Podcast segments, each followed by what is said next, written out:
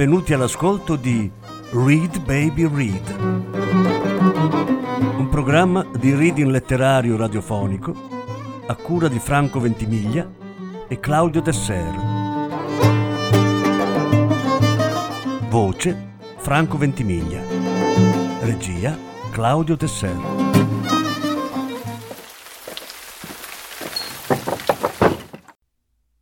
La metamorfosi di Franz Kafka.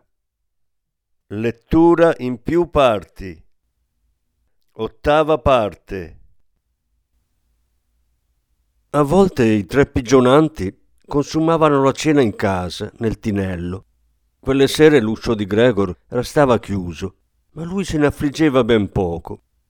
Già molte volte non ne aveva approfittato, benché fosse aperto, ed era rimasto, senza che nessuno se ne avvedesse, nell'angolo più buio della stanza. Ma una sera la donna di servizio lasciò leggermente socchiusa la porta e attraverso quella fessura egli vide i tre entrare nella stanza, dove fu accesa la lampada, sedersi in cima al tavolo, al medesimo punto in cui nel passato sedeva lui stesso a mangiare col babbo e con la mamma, spiegare i tovaglioli, impugnare coltello e forchetta. Subito apparve sulla soglia la mamma con un piatto di carne, dietro a lei la sorella con un altro piatto colmo di patate. Dalle vivande saliva denso il fumo. I signori si chinarono sulle pietanze apparecchiate, quasi a volerle esaminare prima del pasto. Ed effettivamente quello che sedeva in mezzo, che sembrava esercitasse una certa autorità sugli altri, tagliò dal piatto una fetta di carne senza dubbio per accertare se era abbastanza tenera e se non fosse il caso di rimandarla in cucina. L'esame lo soddisfece e la mamma e la sorella, che erano state ad osservarlo trepidanti, sorrisero respirando di sollievo. Prima di passare in cucina, dove la famiglia consumava i pasti, il babbo entrò in sala col berretto in mano e fece il giro della tavola, sempre piegato in un inchino. I tre signori scattarono in piedi, mormorando qualcosa entro le loro barbe. Poi, lasciati soli, cenarono in quasi assoluto silenzio. Al di sopra dei rumori di vario genere che accompagnavano il pasto, si udiva quello dei denti occupati a masticare. E Gregor se ne stupì. Pareva quasi che gli volessero mostrare che per mangiare ci volevano i denti e che con le più potenti mascelle sdentate non si veniva a capo di nulla. E dire che ho appetito, pensò Gregor, crucciato. Ma non di quella roba lì. Come mangiano di gusto quei signori, mentre io sto andandomene all'altro mondo.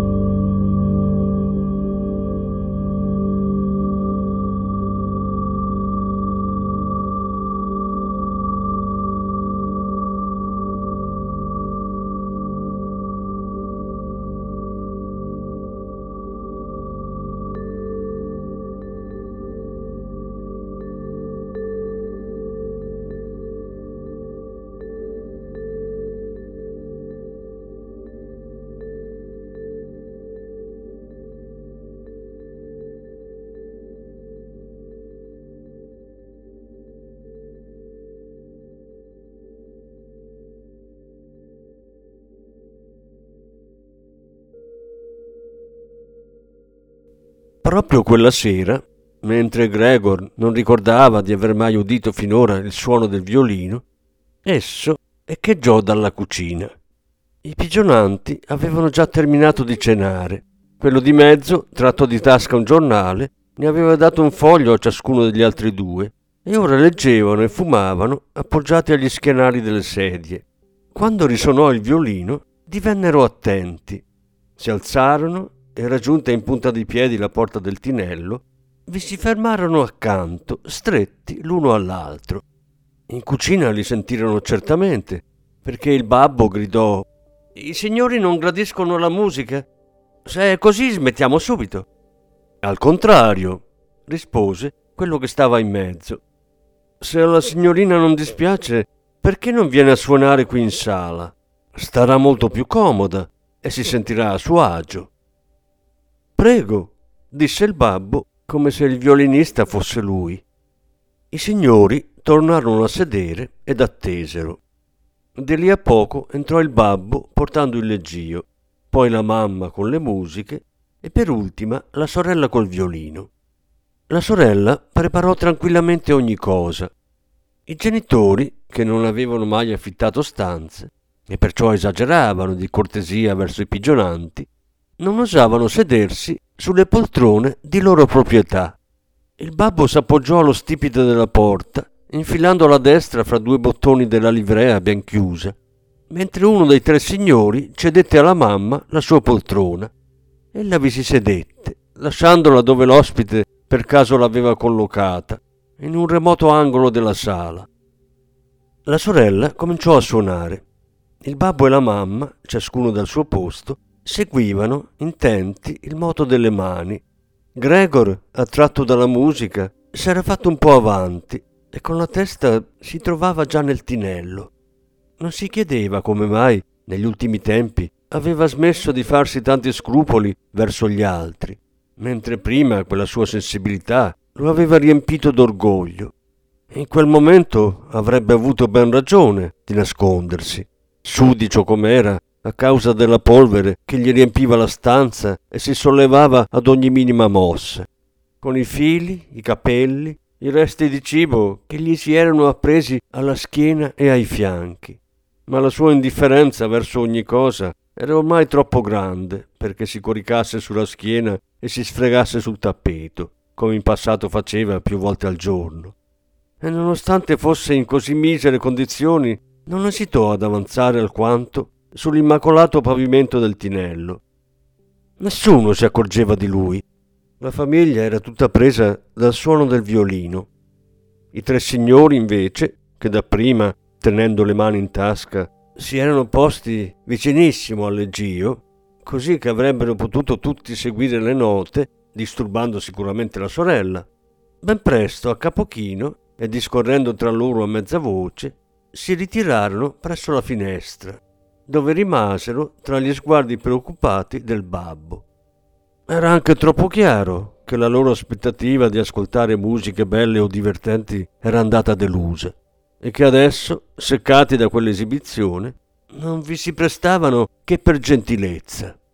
Particolare segno di nervosismo era il modo con cui tutti e tre soffiavano dal naso e dalla bocca verso il soffitto il fumo dei loro sigari. Eppure la sorella suonava così bene, inclinando da un lato il viso, seguendo le file di note con occhi attenti e tristi. Gregor venne avanti un altro poco, tenendo il capo rasente al suolo, sforzandosi di incontrare quegli occhi. Dunque era proprio una bestia, se la musica a tal punto lo affascinava. Gli pareva di veder disegnarsi davanti a lui la via verso un cibo desiderato quanto sconosciuto. Era deciso a spingersi fino alla sorella, a tirarla per la veste finché capisse che doveva andare col violino nella sua stanza, giacché nessuno in casa avrebbe saputo ripagarla della sua musica come voleva ripagarla lui. Dalla sua stanza non l'avrebbe lasciata più uscire, almeno finché fosse rimasto in vita.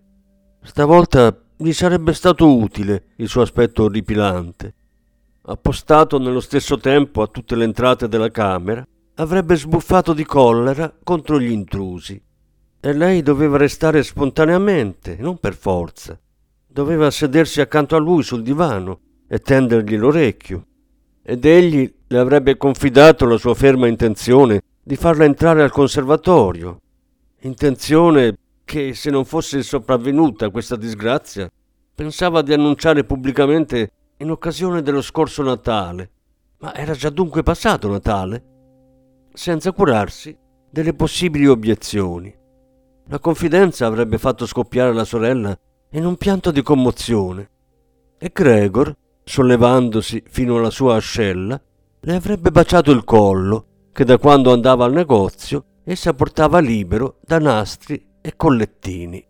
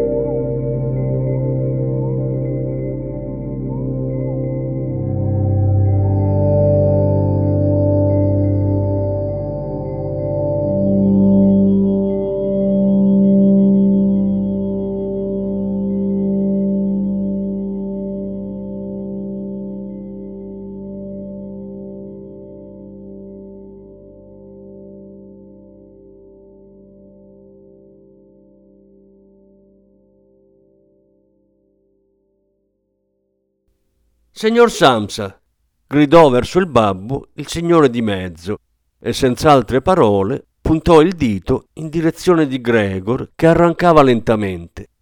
Il violino ammutolì. Il signore di mezzo rivolse un sorriso ai suoi amici, scuotendo il capo. Quindi guardò ancora Gregor. Anziché scacciare quest'ultimo, al babbo parve più urgente tranquillizzare anzitutto i tre signori sebbene essi non si mostrassero affatto agitati. Gregor, anzi, sembrava divertirli più del violino. Si precipitò verso di loro a braccia spalancate, cercando di sospingerli nella loro camera e al tempo stesso di intercettare col proprio corpo la vista di Gregor. Ottenne piuttosto il risultato di incollerirli. Non si capiva di preciso se per il suo contegno o perché ora si rendevano conto di aver avuto a loro insaputa un essere come Gregor per vicino di camera. Chiesero al padre spiegazioni, alzando a loro volta le braccia, stiracchiandosi irrequieti le barbe e ripiegando lentamente verso la loro stanza. Intanto la sorella, superando lo smarrimento che l'aveva colta quando era stata bruscamente interrotta, per qualche minuto era rimasta tenendo nelle mani inerti il violino e l'archetto e fissando la musica come se continuasse a suonare. Si era scossa tutto a un tratto. Aveva posto lo strumento in grembo alla madre, che boccheggiando e respirando affannosamente restava seduta nella sua poltrona, ed era corsa nella camera attigua, verso cui i pigionanti andavano accelerando la loro conversione, incalzati dal padre. Sotto le esperte mani della fanciulla si videro coperti e cuscini volare in aria e ricadere ordinandosi. Ancor prima che i tre signori giungessero alla camera, i letti erano rifatti ed essa era balzata fuori. Il babbo sembrava nuovamente in preda al suo fanatismo, al punto da dimenticare affatto il rispetto dovuto agli ospiti. Li spingeva senza tregua, finché, raggiunta la soglia della stanza, il signore di mezzo diede un tremendo colpo col piede, costringendo in tal modo il babbo a fermarsi. Da questo momento dichiaro, disse, alzando le mani e cercando con lo sguardo anche la mamma e la sorella, che, tenuto conto della disgustosa situazione esistente in questa casa e in questa famiglia, e qui sputò, breve e deciso, sul pavimento. Do disdetta immediata di questa stanza si intende che per i giorni trascorsi qui non pagherò un soldo. Anzi, mi riservo di esaminare l'eventualità di richiederle giudizialmente un indennizzo che, mi creda, non avrò difficoltà a motivare. Tacque e guardò dritto dinanzi a sé, come se aspettasse qualcosa. E infatti i suoi due amici fecero coro all'istante. Anche noi diamo disdetta immediata. Dopodiché il primo afferrò la maniglia e con gran fracasso chiuse l'uscio. Il padre, barcollando, si diresse a tastoni verso la sua seggiola e vi si lasciò cadere, come se si preparasse all'abituale sonnellino della sera. Ma dal forte tremito che gli scuoteva il capo era evidente che non dormiva affatto. Gregor era sempre rimasto fermo al punto dove l'avevano sorpreso i pigionanti la delusione per il fallimento del suo piano e anche, forse, la debolezza causatagli dalla lunga inedia lo immobilizzavano. Con una certa sicurezza prevedeva che si sferrasse contro di lui un attacco generale e aspettava. Non si spaventò neppure quando il violino, sfuggendo dalle dita incerte della mamma, le cadde dal grembo a terra con un rimbombo prolungato.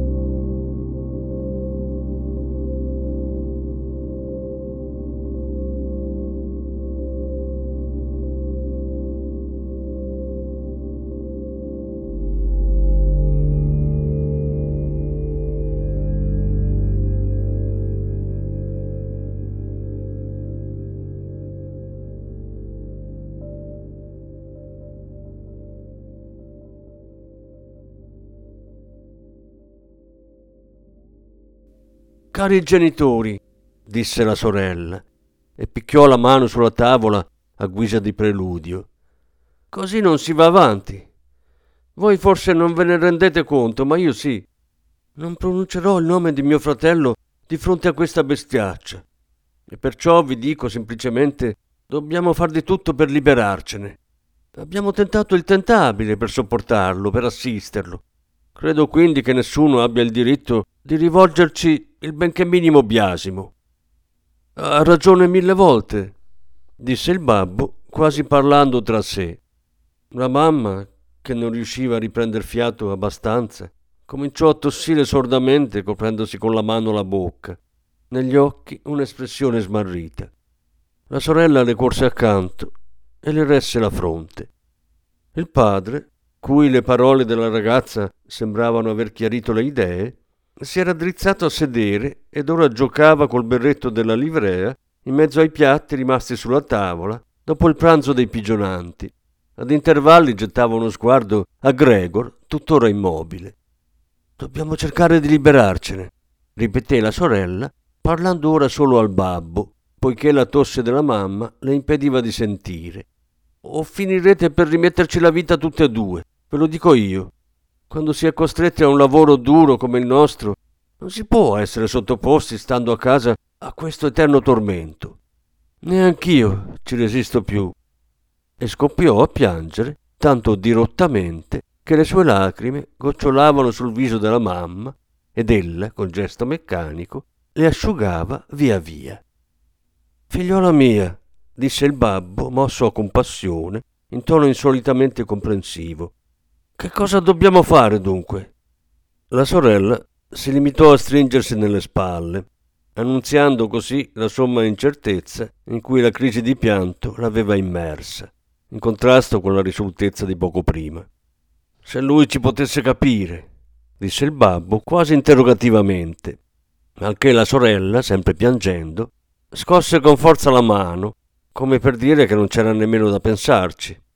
Se lui ci potesse capire, ripeté il babbo, e chiudendo gli occhi mostrò di condividere l'opinione della figlia circa l'impossibilità di tale fatto. Forse avremmo modo di intenderci. Ma così. Devi andarsene, gridò la sorella. Non c'è altra via, babbo. E tu devi soltanto sforzarti di non credere che questo sia Gregor. La nostra sfortuna è stata proprio di averlo creduto per tanto tempo. Com'è possibile che sia Gregor? Se lo fosse, si sarebbe accorto da un pezzo come sia assurdo pensare che degli esseri umani possano convivere con una bestia simile.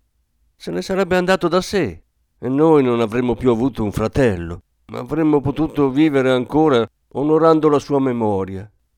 Questa bestia invece sta qui a perseguitarci, spaventa i nostri ospiti, aspira evidentemente a impadronirsi di tutta la casa e a farci dormire in strada. Guarda, babbo! strillò ad un tratto. Eccolo che ricomincia. E in un sussulto d'orrore, che a Gregor parve incomprensibile, abbandonò la mamma, dando addirittura uno scossone alla sua poltrona, quasi preferisse sacrificare lei piuttosto che rimanere vicino a Gregor, e si rifugiò dietro il babbo, che, turbato a quella vista, a sua volta si alzò in piedi sollevando a mezzo le braccia, come per proteggerla.